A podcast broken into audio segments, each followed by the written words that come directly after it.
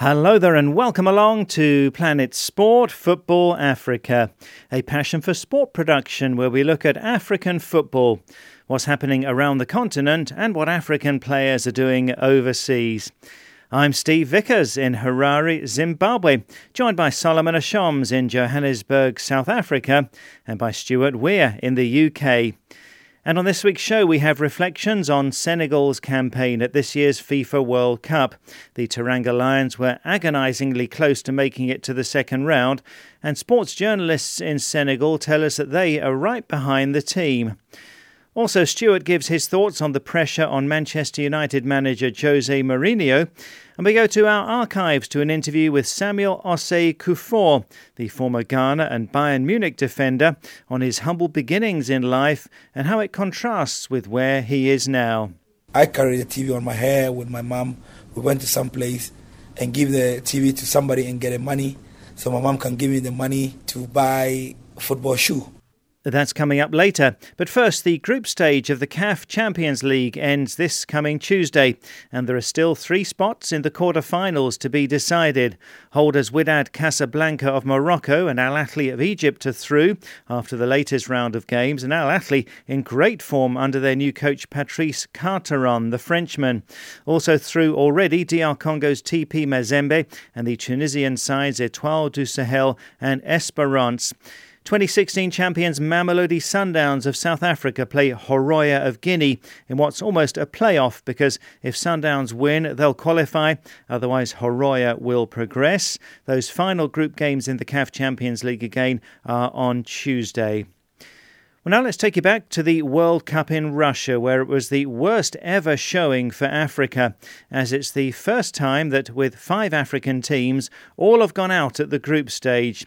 It's Senegal who did best, and they only missed out on a place in the round of 16 on the criteria of fair play points, as they were level with Japan on points, on goal difference, and on goals scored, but had accrued more yellow cards. So that was the end of the road for an exciting Senegal team. And Planet Sport Football Africa's Mamadou Ba was in Senegal recently.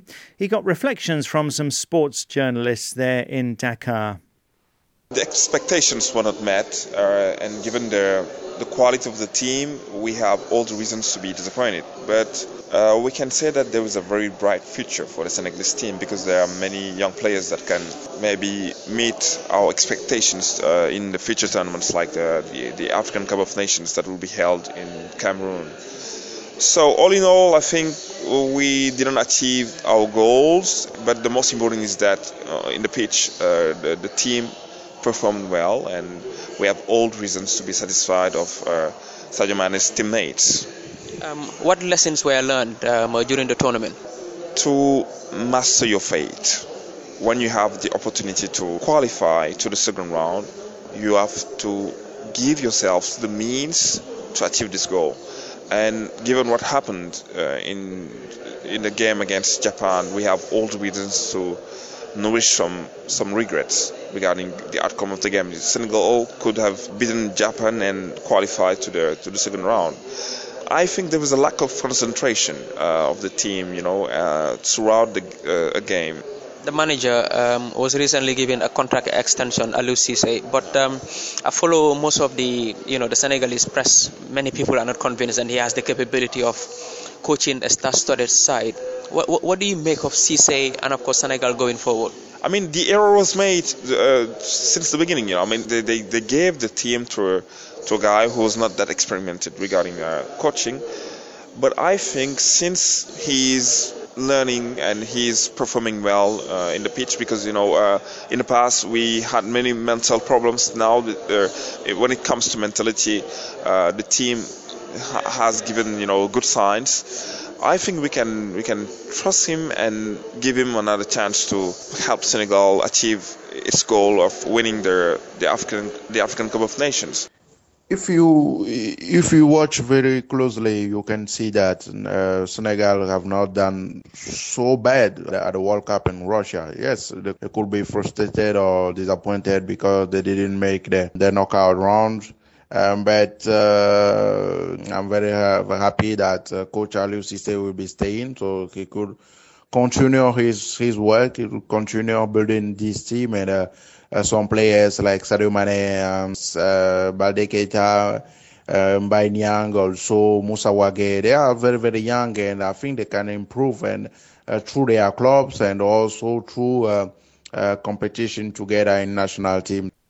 So, those are sports reporters in Dakar, in Senegal, looking back at the World Cup for the Teranga Lions. Interesting, Solomon, that despite the group stage exit, those reporters sounding pretty positive despite how it turned out uh, for Senegal at the World Cup. Uh, yes, indeed. There's uh, so many positives to take out from Senegal's participation at the 2018 World Cup in Russia. And Senegal definitely uh, was the team for me out of the five African teams. They were the ones that came closest to qualifying. And to see the level of play they also played, it's an indication that uh, Senegal have come around the cycle, and now we're going to begin to see uh, quite a lot, you know, uh, about Senegal at the Africa Cup of Nations and also at the World Cup. Well, thanks, Solomon. I think, yeah, still plenty of hope for this uh, current uh, Senegal squad because there's so many talented players in there. This is Planet Sport Football Africa, brought to you by Passion for Sport.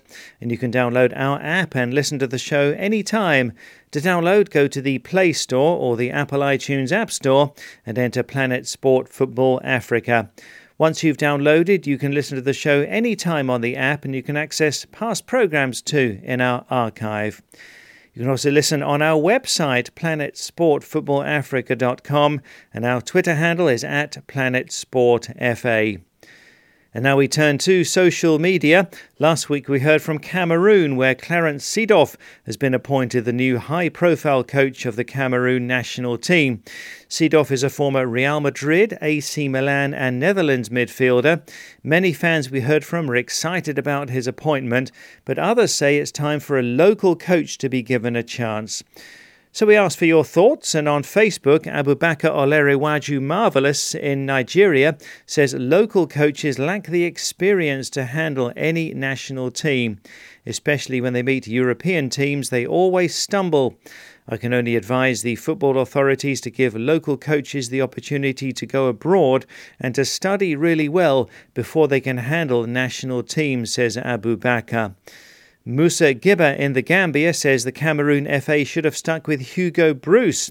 Uh, Hugo Broos, the Belgian who won the Nations Cup last year with the Indomitable Lions. On WhatsApp, and uh, Kuyasin Sise in the Gambia says, Yes, I think they should have gone for a local coach. I still don't understand why we Africans don't have confidence in our own people. Look at Europe, for example, says Kuyasan. The top five countries are coached by local coaches, so why not us? And yes, that's a good point uh, there, Kuyasan.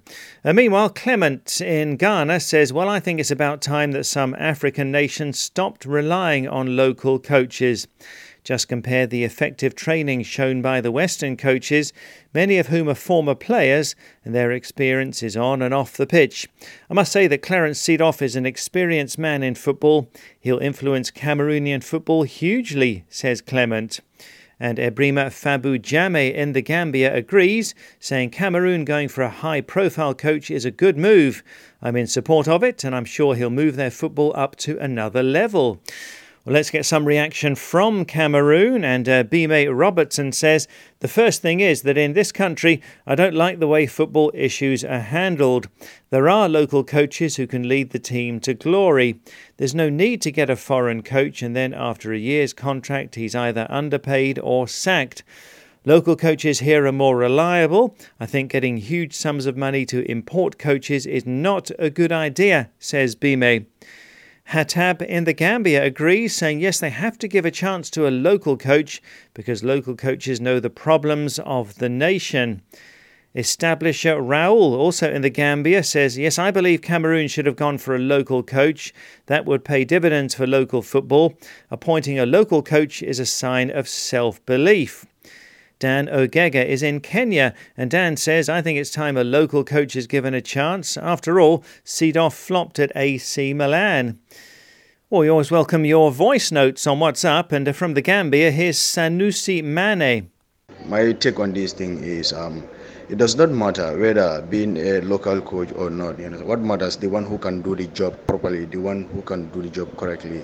What I believe is uh, it does not matter whether you are you, you, are a local coach or you are not a local coach or you are a white or black. It does not matter. What matters is who can do the actual job, who can deliver the actual expectation.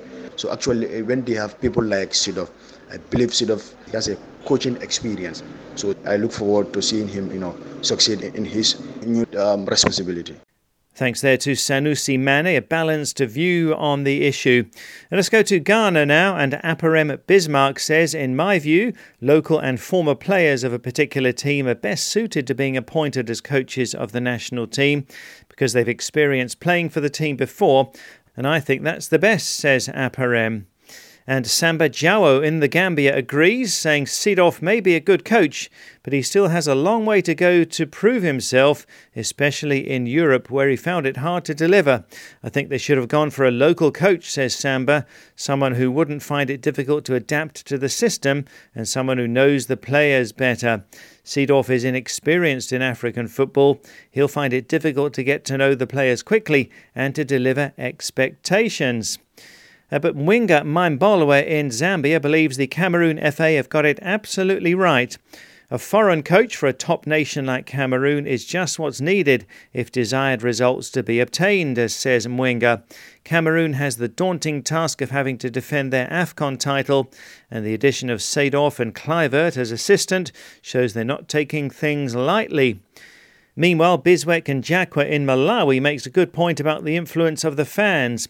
Seedorf can do the job right if he's given the right support, but when people are saying the best thing was to get a local coach, this can give a doubt from the home fans, who may not give Seedorf the whole support that he needs, says Biswek. And finally, Mamadou Torai in the Gambia says being a local coach or otherwise is not relevant.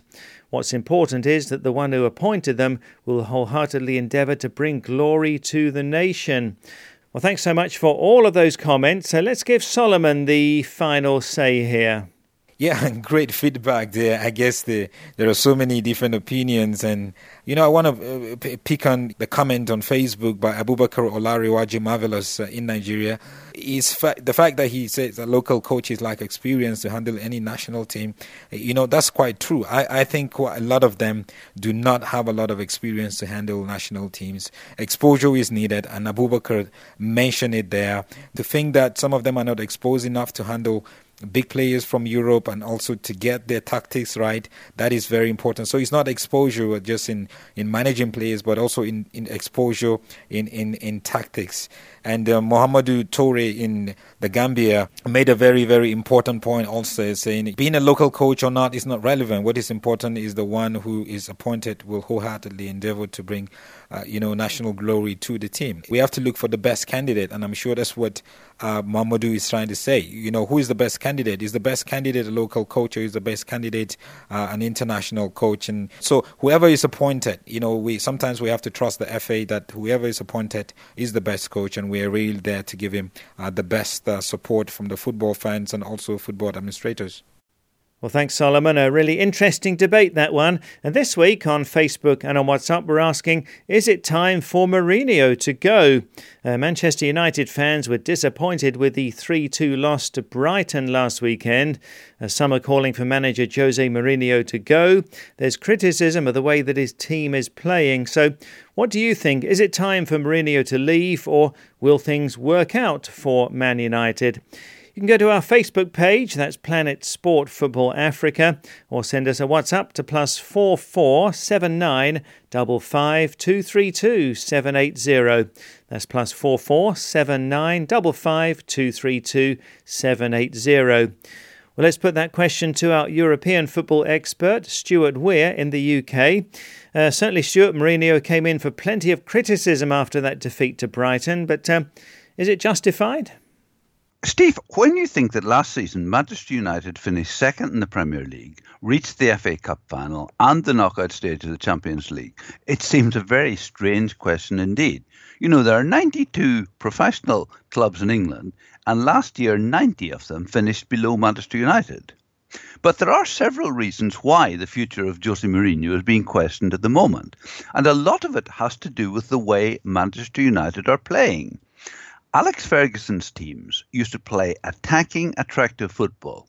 United under Mourinho at best grind out victories based on negative and defensive football.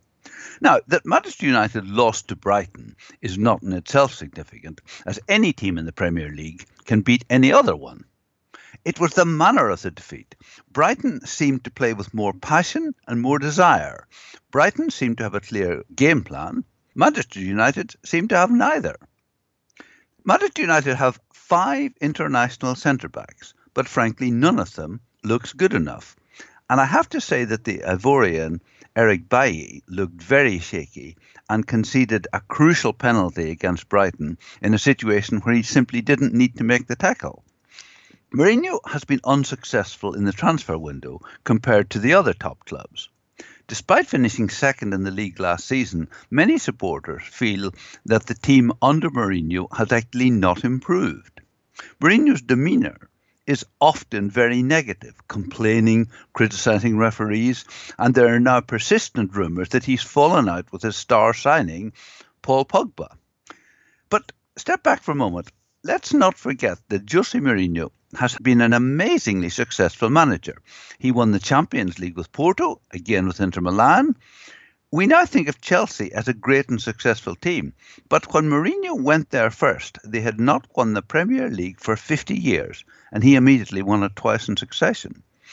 He came to Manchester United with a proven track record, but for all that, he did seem to me a strange choice because Manchester United have this reputation of playing attractive football and Mourinho for dour, dull, defensive football, it didn't seem an easy fit. But I think the problem for Manchester United is this. Alex Ferguson was manager for 26 seasons. His successor, David Moyes, lasted less than one. Louis van Gaal, two seasons. Jose Mourinho has now got two seasons and I think were the Manchester United board to fire him, that would be three managers fired in under four years, or indeed four if you count the temporary manager, Ryan Giggs. So, for that reason, I think Manchester United will not fire Mourinho in the foreseeable future. Right, and uh, leaders Manchester City play away to Wolves this Saturday following a thumping 6 1 win over Huddersfield last weekend. Uh, yes, Steve, Manchester City certainly looked impressive, beating Huddersfield Town 6 1. But what I thought was very significant was that their new signing, Riyad Mahrez, was not in the starting 11 and only came on as a substitute when City were 4 1 up. And that is a sign for Mahrez that being an outstanding player does not guarantee you a place in the Manchester City starting lineup. Liverpool beat Crystal Palace 2 0 with three African players prominent. Sadio Mane from Senegal scored. The Egyptian Mo Salah won a penalty, albeit with a very theatrical fall to the ground. It was also my first look at their new signing, Naby Keita from Guinea, and I thought he looked as if he could be a real asset to Liverpool. I just want to pay tribute to AFC Bournemouth, who on points are top equal in the Premier League. Now, if you go back to 2009, when Eddie Howe became manager for the first time, Bournemouth were 91st out of 92 league clubs. They're now first equal. What an amazing achievement for Eddie Howe, the manager. Just want to finish, Steve, by commenting on the fact that the Premier League is not using VAR this season. And in the last weekend, there was a lot of controversy, particularly over red cards and a bit of inconsistency, really. Jamie Vardy of Leicester City got a red card for a reckless tackle, as did Ivor Hayden of Newcastle. While Will Hughes of Watford seemed to get a yellow card for a very similar tackle. Bissaka for Crystal Palace got a red card for a last man tackle on Mo Salah, but it was very questionable whether it was a clear goal scoring opportunity. And Kennedy for Newcastle blatantly kicked an opponent off the ball, and the officials missed it. I wonder, you know, if we will come to regret the decision not to use VAR this year. Yes, well, interesting. Well, thanks very much to Stuart Weir in the UK. Uh, finally, on Planet Sport Football Africa this week, the show brought to you by Passion for Sport, we go to an interview from our archives with Samuel Osei Kuffour the former Ghana and Bayern Munich defender, who you might be familiar with these days as a football analyst on Supersport TV. Well, Kuffour played for Bayern Munich in Germany for 11 seasons, making 175 appearances and winning the UEFA Champions League in 2001 and finishing runners up in 1999. Kuffour won the BBC African Footballer of the Year award in 2001. He made 59 appearances for the Ghana senior team and became the youngest Olympic football medalist of all time, winning bronze in 1992 at the age of 15 at the Olympics. Well, in this in depth interview with Erasmus Quao in Accra, Kuffour talks about his faith, the ups and downs in his life, including the death of his young daughter who tragically drowned in 2003. Well, Erasmus spoke to Kuffour in his office on the seventh floor of a large building that Kuffour owns in central Accra. And in this first part, Kuffour told Erasmus about his humble beginnings in life and how it contrasts with where he is now. For me, being a last born of the family, having three sisters with my mother was a, a hardship, you know, from the beginning. You have to go through a lot. Um, we were living in an uncompleted house without any door. You know, it was a very tough from the upbringing, and a lot of people know my story. So it became very difficult for me, for my sisters to accept that I want to play football. But I didn't have any any feeling going to school. I want to go out there on the street and play football. So people try to dash me money and so on and so forth. But my mom has a faith in me. You know, she said to me, "Leave him alone. Let him do whatever that pleases him." So my sisters were always fighting with my mother. Why he is the only boy in the family? He has to go to school. We want him to become a lawyer, a doctor, whatever it is. My mom always stay behind me. He said, "No, leave him alone." Let him do whatever pleases him. So for my mom to tell this, and I, I think I have to prove a point to my sisters that whatever that you set your eyes on, you know, with the faith behind, you can achieve your goal. Because it come to a point that I have to play football. And I was playing for Ghana national team under 17. It became very tough for me because I didn't have a football shoe. So my mom, that was the first time I saw my mom lying to my sisters you know, it was a very a painful thing because she said to my sisters, uh, the TV is with the repairers, but I carry the TV on my hair with my mom. We went to some place and give the TV to somebody and get the money, so my mom can give me the money to buy football shoe. And after that, my mom tell the whole area neighbors that today Sammy was going to go. It's not about you know. Sometimes we have a feeling sometimes God spoke to us, but we don't appreciate what He is telling us. So my mom said to the neighbors, and God so good, I scored go for Ghana, and we get the money, so I have to buy another TV, a bigger one to replace what we sold. So you know, that's what, like I said before, nothing happened by accident. It's a reason and purpose. God knows why it happened like that. So in my faith, I always believe in Him. You know, I always go down on my knees and pray to get strength, knowledge, to get ability to extend myself to the world. Uh, but me doing that is not just a simple thing. You have to go through a lot.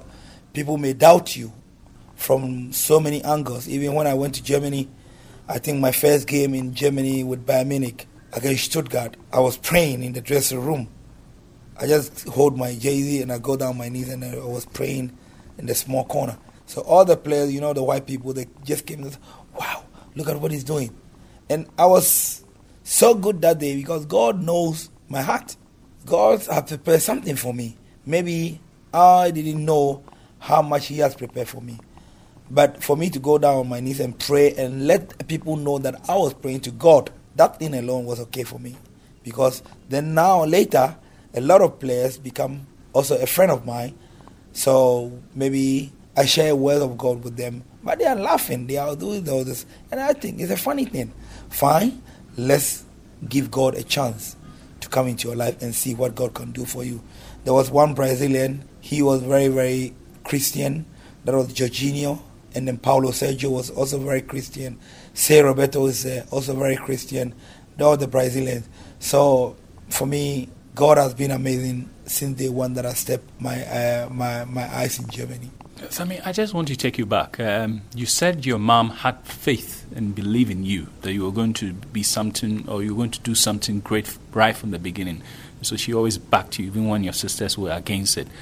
Can you tell us more about her faith and her belief in Jesus Christ? Well, my mom, I grew up in a Christian home. I always go to church. Uh, there's Assemblies of God. That's the church that I was born in. So I always go to school, uh, Sunday school and I have a paper that I have to show to my grandmother that I go to the Sunday school. Otherwise, they won't give me a food because my grandmother wants me to go to church. Instead of going play football in the morning, he said, go to church and then after that church, you go to play your football. But I was a bit, a bit stubborn, a young boy. I really want to go out there and play football instead of going to church. So it was a different way.